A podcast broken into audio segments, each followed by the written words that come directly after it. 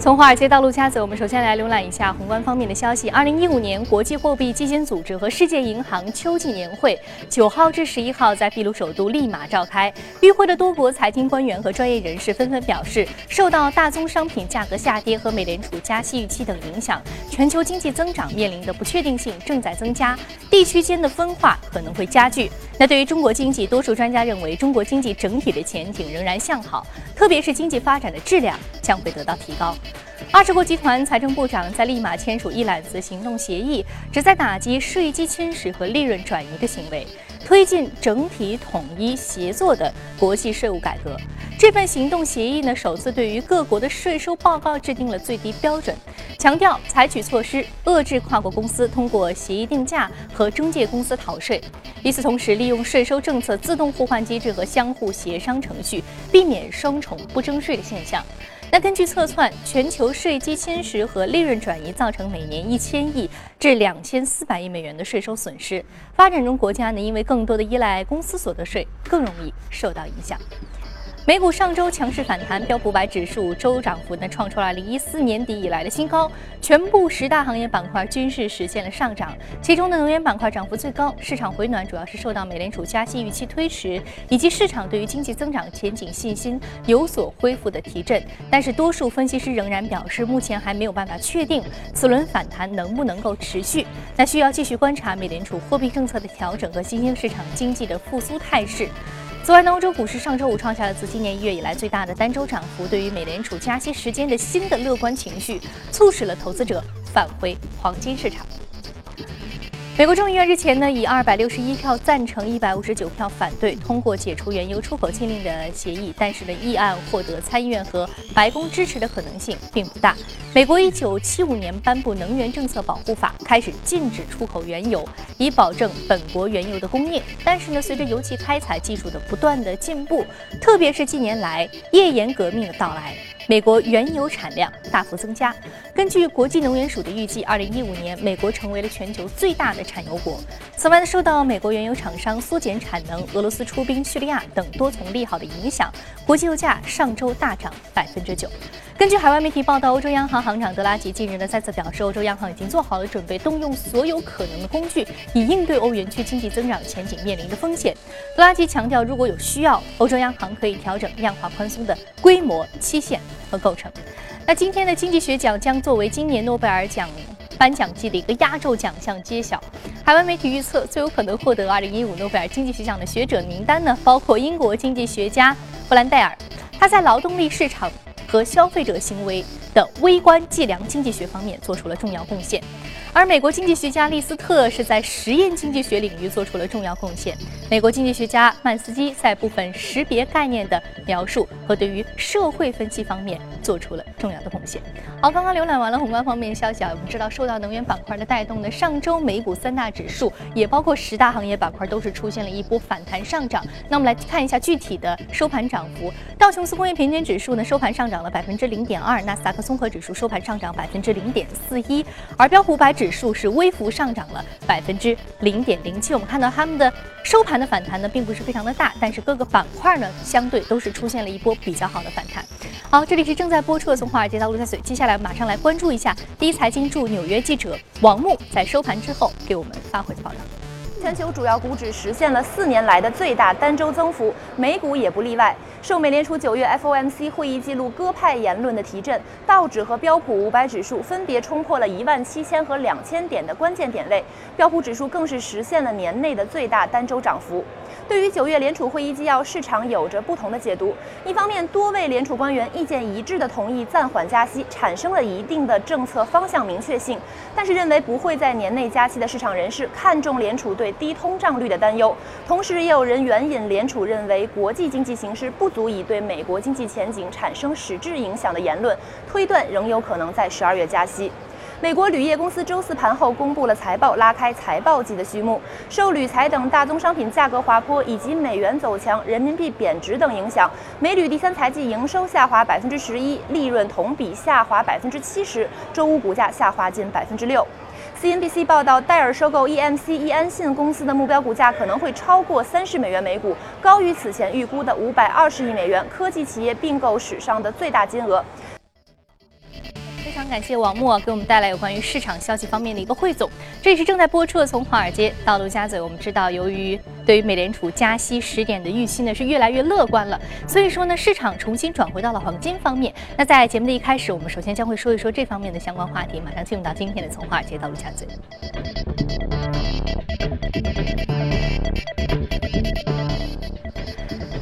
好，今天我们请到节目的现场的嘉宾呢，是来自于新鸿资本投资总监刘伟先生。刘先生，早晨好。早上好。嗯，我们看到，其实全球昨天呢，就是说，在整个汇总消息的时候，我们发现非常有趣的现象啊，美股和欧股都是出现了一波反弹的大涨。我们知道，美股是通过这个能源板块的一个带动，但是欧股也是创出了一月到现在最大的一个单周涨幅。主要的一个因素在于什么方面？您给我们分析一下好吗？我我觉得其实还是跌得多，涨得就快一点。嗯嗯。所以因为前期跌的太多。没错没错。所以从这个意义上来看的话，全球经济其实整个的基础还并不是很稳固。那么当然还有一个因素就是大家对美联储升息的这个时间表在往后推，呃，这个也是非常利于股票市场的。嗯，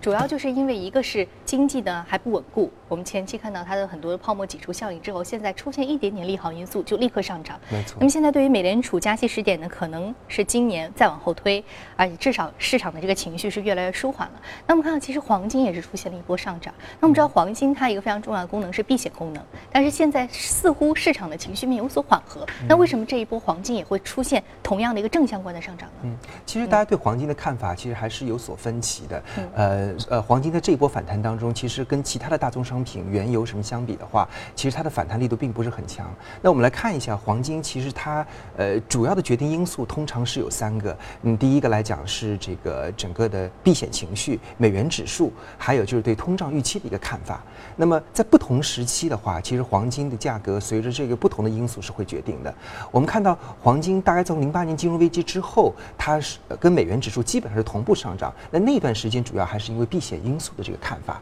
那全球都在避险的时候，黄金价格随着美元价格往上走。但是它几乎是在一一年九月份走到了顶点之后，是一路往下。那么在一一年发生什么事情的话呢？一一年我想大家可能关注到美国经济开始一枝独秀了，而欧洲和日本的经济非常糟糕，它需要不断。在加码它的 QE 的措施，所以从这个意义上来讲的话，美元指数从一年之后是一路往上走的，这个其实给黄金的上涨带来了一定的压力。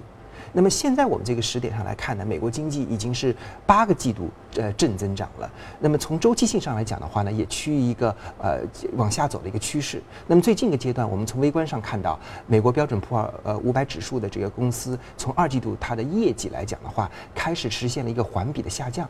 那么从宏观上来讲的话，我们知道通胀数据其实一直不如预期。那就业数据这两个月的数据其实也不是特别强，所以市场上开始有这样的说法，说哦，美联储的这个升息的进程是不是还是会继续往后延？那么甚至不是今年的十二月份，甚至在一六年的上半年。其实有一个非常重要的，大家再想一想，美元指数到了差不多接近一百的时候，其实对美国整个的外贸外贸的数据和经济的压力其实还是蛮大的。全球的贸易量，呃，整个一年的。年增长量就在百分之零到一左右。那么，如果美元指数是全球特别强的一个货币的话，那么实际上对美国经济带来还是非常大的压力。所以我相信，在未来一个阶段来讲的话，美国政府其实也不希望美元指数继续往上涨。这样的话，就给黄金在。过去四五年往下走这个趋势的压力会一呃会带来一定的舒缓，所以我觉得呃并不期望美元有大幅的上涨，但是我觉得如果大家觉得在未来的相当长中长期的话，全球经济的恢复还是一个非常蹒跚的过程的话，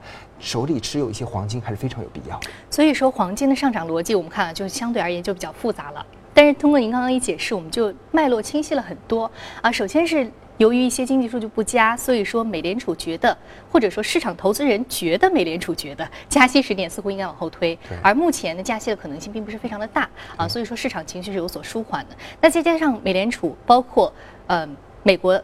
的其他的这个政府官员并不希望美元持续保持一个强势的态势，对，所以相较于黄金来说，这对于黄金的上涨的这个压力呢，就是去掉了一些，舒缓了一些。所以说，对于黄金而言，我们是可以以一个乐观的态度去看的。对，所以说我们可以去掉这个逻辑，就是说黄金，我们常常说是黄金是一个避险的需求。那么在这个需求之下，似乎我们不能够把它和这个经济发展作为一个负相关来看了。这是传统的对于黄金的一个解读，似乎在现在的阶段。不是非常的成立。因为美元在每一个阶段它的决定因素是不太一样的。嗯，我刚刚说零八年之后的话，避险因素非常重要。大家从这个 VIX 的这个指数就会看出来，VIX 飙涨，呃，黄呃黄金的价格的话，呃也是随着上涨的。但是在一年之后的话，美元价格本身是非常重要的。大家知道，因为黄金还是以美元来计价的，所以如果美元一直上涨，其实对黄金是显形成一定的压力的。那么如果我们觉得未来一个阶段美元继续上涨的动力并不是那么强的话，那么呃黄金的这个往上的空间是非常大的。所以说，我们应该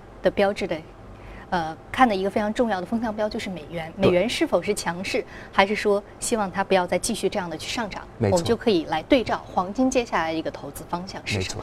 好，刚刚刘伟先生给出了有关于这个黄金投资的一个非常重要的风向标，就是美元的一个持续的价格的走势。好，非常感谢刘伟先生对于宏观这一部分的精彩的点评。那接下来我们再马上通过盘面浏览一下上周五领涨的板块和个股分别是什么。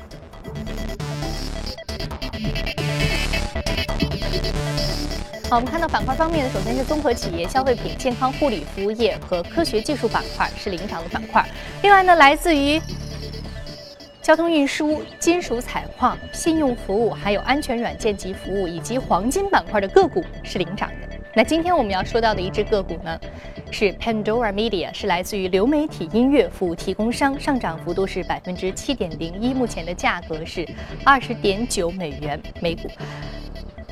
我们看到这个，当我第一次看到 Pandora 这个名字的时候，我以为它是一个首饰的品牌。嗯，这个首饰品牌也非常著名。但是呢，我们看到 Pandora 流媒体应用商，我们其实说 Netflix 非常的多啊，包括 Netflix，包括 Pandora，它都是非常嗯现在很流行的年轻人，呃受众群体比较多的这样一个。服呃视频或者是音乐的提供商，那我们看到它隔夜股价上涨了百分之七之多啊，主要的一个刺激因素是什么？Pandora 其实是一个网络音乐服务商，有点像我们国内的豆瓣音乐啊、QQ 音乐啊，或者是这个酷狗音乐这样的一个类型。那它这个上涨那么多，主要是呃，它最近刚刚宣布收购了一个网络呃售票的公司，叫 Ticketfly。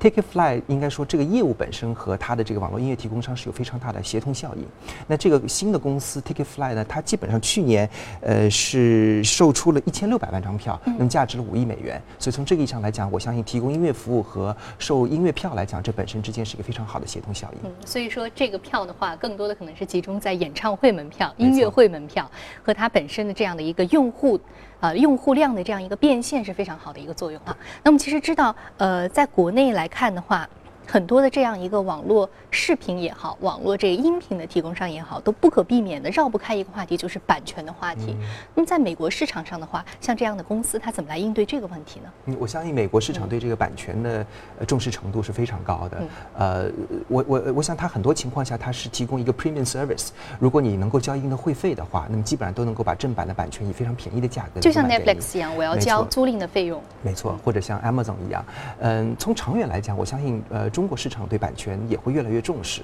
大家看到很多的这个公司在上市之前，可能在网站上可以看到很多盗版的一些呃这个视频或者音频源。但上市之后的话，这方面就越来越严格。可能你买到的这个，你你可以免费看到资源越来越少，更多的呃这个节目来源是需要去付费的。我想这个以后也是一个趋势。嗯，所以说就会有这样一个尴尬。很多的视频网站，我们一开始发现，哇，我们发现了新大陆里面有好多的片源啊，很多的经典的啊，我们都找不到的片源，比如说六十年代的黑白电影里。里面都有，但是我们发现用了一段时间以后，形成了用户习惯。我们发现第一时间就想去从它找到我们想看的电影或者是电视剧的时候，我们发现它开始付费了，需要付费了，或者说很多的片源它就找不到了。所以说公司在运营的过程当中，可能也是首先跑马圈地，然后再将这些用户变现之后，我再通过一定的办法来保护这个版权的应用啊。那其实我们知道，呃，对于内地的用户来说，其实。对于视频也好，音频也好，可能我们更倾向于免费的这样一种获得渠道啊。那有没有可能，我当我得知它上市以后，或者说需要付费以后，我就转投其他的公司，而这样的公司也会如雨后春笋一般层出不穷。那我们这样的用户习惯再怎么去养成，让大家来接受可能需要付费，或者说可能需要版权保护的这样的一种新的？这个娱乐方式呢？我相信这个用户的习惯其实是非常快的一个改变的。呃，大家原来在中国的话，可能更多是愿意去付费付给一个实物商品。那最近这几年的话，大家经济的发展、消费水平的提高之后，也愿意给服务付费了。这个就是一个非常大的一个转变。举一个非常。大家身边的例子，呃，大概在零七年、零八年苹果手机刚刚出来的时候，大家都非常愿意去把它解锁。解锁之后可以去装一些免费的软件，可能这两年大家就会发现身边的朋友很多就不愿意去解锁了，就直接去用它的这个正版的这个 Apple Store 去购买一些软件。我相信这个本身苹果就给了我们一个非常好的一个教育。那慢慢慢慢大家开始就会愿意为软件付费、为服务付费了。嗯，因为我们知道，像这种大的正版软件提供商，它现在更加倾向于建立一种生态系统链。说到实物一点的话，物理一点的话，就像刚刚所说的是门票和。呃，在线音频提供商。那说的再大一点，比如说像 iCloud，苹果的 iCloud，你通过它的 iCloud，再通过它的 Apple Store，我可以有一个这样一个联动。你购买它的正版软件，我就可以把你之前玩游戏的所有的记录上传到云端。诸如此类的应用的话，可能也让用户觉得这样的一个付费是物超所值的。没错。嗯，所以说这样的一个用户的。习惯的培养可能还是需要一定的时间，但是呢，遵循一定的规律和一定的行业法则呢，似乎就更加适合未来的一个商业发展的趋势。好，非常感谢刘伟先生对于 Pandora Media 这个公司的一个精彩点评。那这里是正在播出的从华尔街到陆家嘴，接下来我们来一组最新的全球公司资讯。首先，我们来说大众汽车尾气排放检测丑闻的后续。这个丑闻呢，不仅令到大众自己的品牌形象受到了损害，而且令到德国的工业和品牌形象受到了影响。根据英国品牌财务咨询公司的调查，德国因此呢丧失了信用最佳的国家地位，并且其品牌价值相比2014年下跌了一千九百一十亿美元，跌幅为百分之四。那根据外媒消息，继大众之后呢，奔驰、本田、马自达与三菱生产的柴油车辆同样被爆出了存在排放。超标的问题，那一些本田车辆的氮氧化物的排放量达到了监管标准的六倍，一些未具名的四驱车型的排放量达到了标准的二十倍。进行此项测试的排放分析公司的负责人称呢，这是整个汽车行业的系统性问题。万达豪华汽车制造商法拉利发布公告，预计呢其首次公开募股发行价将会介于每股四十八美元至五十二美元之间，募集资金约是九亿美元，公司估值达到一百亿美元。法拉利呢将于本周在美国和欧洲进行 IPO 路演，那股票预计十月二十一号挂牌美股市场。根据了解，法拉利二零一四年汽车发货量达到了七千二百五十五辆，收入是二十七点六亿欧元，较二零一三年增长百分之十八。渣打银行新任 CEO 温特斯在给员员工的一份内部备忘录当中表示，计划裁减一千名高级员工，相当于高级员工总数的四分之一，以帮助削减成本。这些员工将于十一月底之前收到裁员通知。渣打还计划出售资产，并且退出表现欠佳的业务领域。福布斯日前发布了亚洲五十大富豪家族的排行榜，控制三星集团的韩国李李秉哲家族以二百七十亿美元的资产居首。中国香港的恒基创办人李兆基家族族和掌管印度信实集团的阿姆巴尼家族，分别以二百四十一亿美元和二百一十五亿美元的资产位居第二和第三。根据福布斯的规定，入选该榜的亚洲富豪家族呢，其财产需达到二十九亿美元。此外，必须有三代家族成员参与过财富积累的过程。好，刚刚我们在纵览了一下全球公司资讯以及财富的动态之后，我们再回到资本市场，和嘉宾一起来聊聊今天值得关注的板块和个股分别是什么。我们首先通过盘面了解一下上周五他们的一个涨跌幅情况。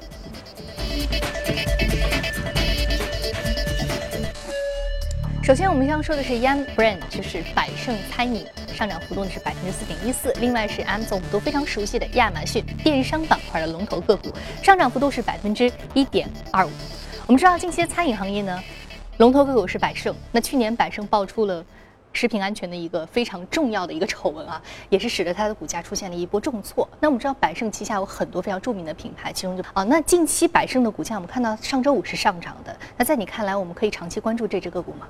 嗯，呃，我觉得哈，这个 Young Brand 应该说曾经是一个非常辉煌的中国窗口公司，因为它的中国业务的利润可以说在美国公司当中的比例是非常高的。所以说中国窗口。具体是什么意思？中国窗口就是它中国业务占比非常高，嗯，它大概有利润当中百分之三十六是来自于中国的，呃，所以过去大家看好中国经济的话，往往就会买这个公司。那么你，呃，百胜餐饮的话，呃，最近这个呃，管理层说他的这个财报不好，呃，主要说他他说是那个因为中国经济的放缓。其实我觉得这个是个非常非常 easy 的一个借口，很多公司都可以这么说，中国经济放缓。现在好像中国经济放缓已经变成了美国无论是政府还是企业的一个黄金借口。对，但是我们其实看到还是有相当多的一些跨国公司在中国业务做的是非常不错，特别在消费品领域，比如说优衣库 Uniqlo，或者说是这个星巴克，他们在中国的业绩增长仍然有百分之二三十之多。所以为什么会造成这样的局面呢？其实我觉得百胜的管理层还是要找找自己的原因。其实我觉得百胜来讲的话，像肯德基这样的，我们说的不好听一点叫它是垃圾食品。那么，那其实它是速食快餐。快餐 mass market，全球来看这个行业其实增长都不怎么地。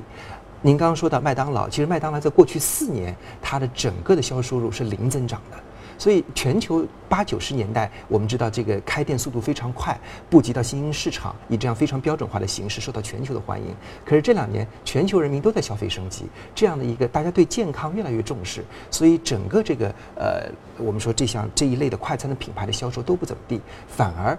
在一些健康食品。呃，销售非常好。举一个例子，英国有一个果汁的品牌叫 Innocent，最近刚刚上市。呃，它的这个销售的业绩就非常亮丽，结果被可口可乐看中了，把它收购了。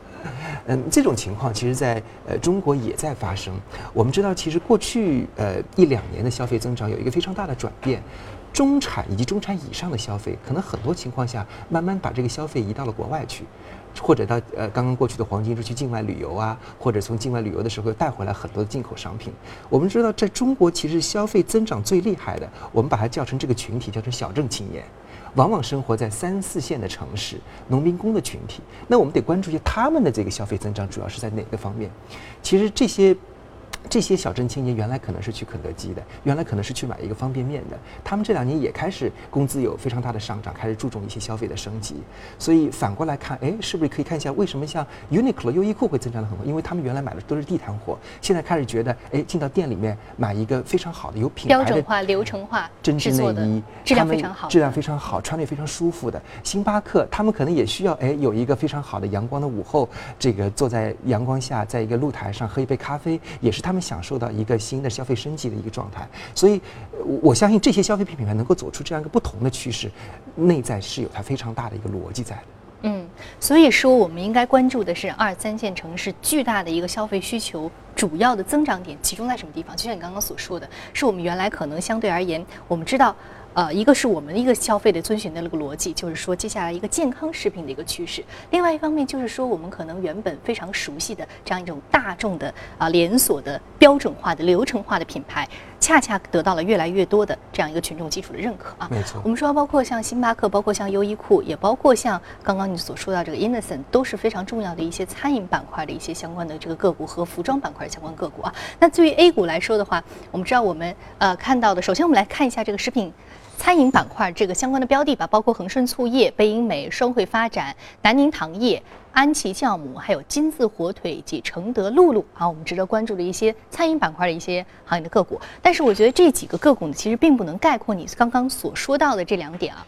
就是。二三线城市的现在八零后、九零后的这些青年们，他们喜欢的一些品牌，我刚刚说到了优衣库，但是优衣库这个现在的店面呢，正在逐渐向二三线城市扩展。那如果说是我们内资的品牌呢？我们知道优衣库是日本品牌，内资品牌我们值得关注的有什么？其实，在 A 股当中也有类似的公司，比如说像海澜之家，我们说呃听到的广告词大家都非常熟悉，这个一年买一到两次的这个衣服，其实这个对很多三四线城市青年就够了。特别对于男装，他们很多在过去几呃几十年的消费，可能都是买一个地摊。货都是没有牌子的一些货，那么现在能够走进一个非常好装修的店面，能够非常体面的买一件春衫，其实价格也不是很贵，但对他们来讲是实实在在的一个消费升级。嗯，这个呃版面上刚刚也提到了食品公司，呃安恒盛醋业，大家也注意到它有一个品类增加的非常快，就不再是一个食用醋了，而是什么是果醋饮料。那这个其实也是一个蜂蜜醋。蜂蜜醋、果醋饮料，醋胶囊，那这个也是非常健康的一个饮料。这个其实也是一个消费升级的非常一个明显的标志。嗯，我们知道像恒春醋业这样的公司，传统的一个呃是很多年的一个老品牌了，很多年都是在经营同样的一个产品啊酱菜或者是醋业。但是呢，事实上现在随着这种健康大消大消费的概念，它也在做一些转型升级。其实，在几年以前它就有了。那同样在很多年以前就开始布局的，包括刚刚你所提到的海澜之家，很多年以前它就开始放大范围的广告了。但是当当时定位可能还是集中在一线城市，现在二三线城市的巨大的消费增长，更加符合他们的一个品牌定位和实际的一个品牌需求了。没错啊，所以说其实像这样的，我们可以看到很多地方卫视播的广告，也都非常多的像一些鞋类品牌。或者说一些服装品牌，特别是运动服装品牌，针对的一些群体，其实恰恰就是你刚刚所说的巨大的一个消费需求。所以，恰恰这些公司的估值可能远比针对于一线城市这些相对而言可能更高大上的一些品牌，对估值要来的高，是不是呢？没错。嗯，啊，好，非常感谢刘伟先生啊。那非常值得关注的，就恰恰是于一些实实在在的一些品牌，符合大健康。的这样的一个消费观念，同时呢，对于这样这个衣服啊、鞋帽品牌呢，更加注重一些广泛的、更大群众基础一些消费需求的这样的品牌呢，是值得在未来长期关注的。好，接下来我们再来看到另外一只来自于电商板块的个股 Amazon。Amazon 今天刘伟先生，你想说一些什么呢？主要是比较熟悉的是它的电商的嗯业务。那么实际上，呃，我今天关注的是它的 AWS，就是这个 Web Service 网络服呃数据提供，也就是我们所谓的云服务。因为它上周刚刚在这个美国开过它的这个年会，应该说提呃发布了一些非常令人激动人心的一些新的一些产品，呃，比如说它发布了一款新的产品叫 Snowball 和 Firehorse，这个呢就是为大量的这个企业它的这个数据要放到这个亚马逊的它的云上边提供一个传输服务，因为知道这个可能数据非常大，可能大五十 T 甚至是一百 T，所以它提供了这个企业一个小箱子，你可以把所有的数据存在这个箱子，然后再用这个光纤呃这个传输到这个他们的云上面，要比你自己平时这个传输速度会快很多。它也提供了另外一款叫 QuickSight，QuickSight 来讲是一个分析软件。那么对于很多企业非常头疼，它可能需要专门去聘请一些 IT 的人员进行数据分析。那现在亚马逊提供了一个非常便捷的一个工具，你拿到这个大数据之后，自己可以做一些应用报表，呃，分析一个经营现金流、经营数据。那么还有一个。以前他的死对头叫 Rackspace，嗯，跟他也开始一起合作，那么呃开始做一些更高层面的一些架构管理和一些安全的服务。这一些的这个云服务来讲，应该说亚马逊在过去已经储备了相当十年的时间，所以这块收入原来非常小。大家都觉得不重要，但是大家会看到，诶，十年之后这一块的业务，亚马逊已经慢慢超过了原来非常大的在这个领域的传统的龙头公司，比如说 Microsoft，比如说 Oracle。这个是为什么呢？因为大家会想，其实亚马逊这方面积淀并不是特别多。我相信主要的原因还是因为 Microsoft 和 Oracle。它是非常大的一个服务器的市场。那么企业为什么要用企业云呢？其实它很多情况下，它可以节约它的这个成本，把很多的数据从它自己的服务器慢慢放到这个云上边，每一次调用数据就从云上面调就可以了。那么言下之，也就是说，Microsoft、Oracle 它没有非常大的动力去做这个产品，因为它这个要砍掉左手才能够发展右手。而对于 Amazon 来讲，它是一个全新的业务。其实它就是船大难掉头，很难放弃自己传统的优势，没错。来去经营一个可能未知的领域。没错，所以从这个意义上来讲的话，我还是非常看好这部分的云的服务。那么，呃，实际上亚马逊这块业务来讲，原来大家资本市场一直非常争议，因为它的 PE 市盈率非常高，因为它的很多的这些新业务需要非常长的一个时间的培育。那么等到收获来讲，我觉得这是一个非常遇到一个 inflection point，是一个急速上涨的。嗯所以像云服务来讲，可能去年才几亿美金的收入，今年可能就要到七十亿美金的收入，这个还是非常快的。那么，嗯，这块板块其实在我们国内也有相当多的 A 股公司跟它做一个对接的服务，呃，因为呃你在每个地方的发展需要用它 local 的一些服务器，用一些 host，用一些云的服务，呃，所以这方面来讲，比如说像 A 股的网速科技呀、呃，像这个在美股的中国公司世纪互联，这些其实都是直接跟这个 AWS 提供服务的。嗯，我们知道，其实对于这个云服务提供商，尤其是企业用户来说的话，他们是非常的珍贵，非常的重要啊。尤其是在现在现在这样的起步阶段，其实对于它的方便快捷已经非常多的了解到了。但是我在此有一个小小的疑问，我们知道在私人用 iCloud 的时候，之前在 Hollywood 就爆出了一些明星的这个私照被上传到了云端。那么对于企业用户来说，似乎对于这个商业机密的把控是比自己个人的照片更加的重要的啊。那这一方面呢，iCloud 像 Amazon 这样的公司有做一些布局吗？在这个网络安全方面？当然，嗯所以我刚刚提到他和他原来他这个死对头 Rackspace 的合作，他这个就是提供一个更高层面的一个整个架构安全的服务。这个来讲，我觉得对于企业用户是非常重要的，弥足珍贵，非常重要，非常重嗯。要的。那么，所以从这个意义上来讲的话，呃这个企业呃，这个网络安全方面来讲，我觉得这个也是未来增长非常大的一个市场。还有就是我们上一周也提到过，网络安全其实是一个非常普遍性的服务。你一旦把这个技术攻关之后，其实在不同行业都是可以用的。所以对他来讲，它是一个规模效应非常大的。嗯，所以这方面的相关相对来讲，也有一些 A 股公司从技术积累方面来讲，我觉得可能还假以时日。嗯但是这个行业的增长前景是非常棒的。嗯，我知道你今天的关键词就是技术积累和行业增长，我们要把它结合在一起来看啊。长期布局耕耘，在最后可能会有一个非常大的一个快速增长。好，接下来我们来看一下，快速浏览一下云计算概念的相关个股，包括用友网络、中科金财、网速科技、彭博士和歌华有限。好，这里是正在播出的《从华尔街到陆家嘴》，非常感谢刘伟先生今天精彩的一个点评。另外呢，您可以通过我们的官方微信公众号“第一财经资讯”来查看我们今天所播出的内容。另外，您有什么样的意见和建议，也可以通过微信留言。此外，您也可以浏览荔枝和喜马拉雅，搜索“第一财经”进行收听。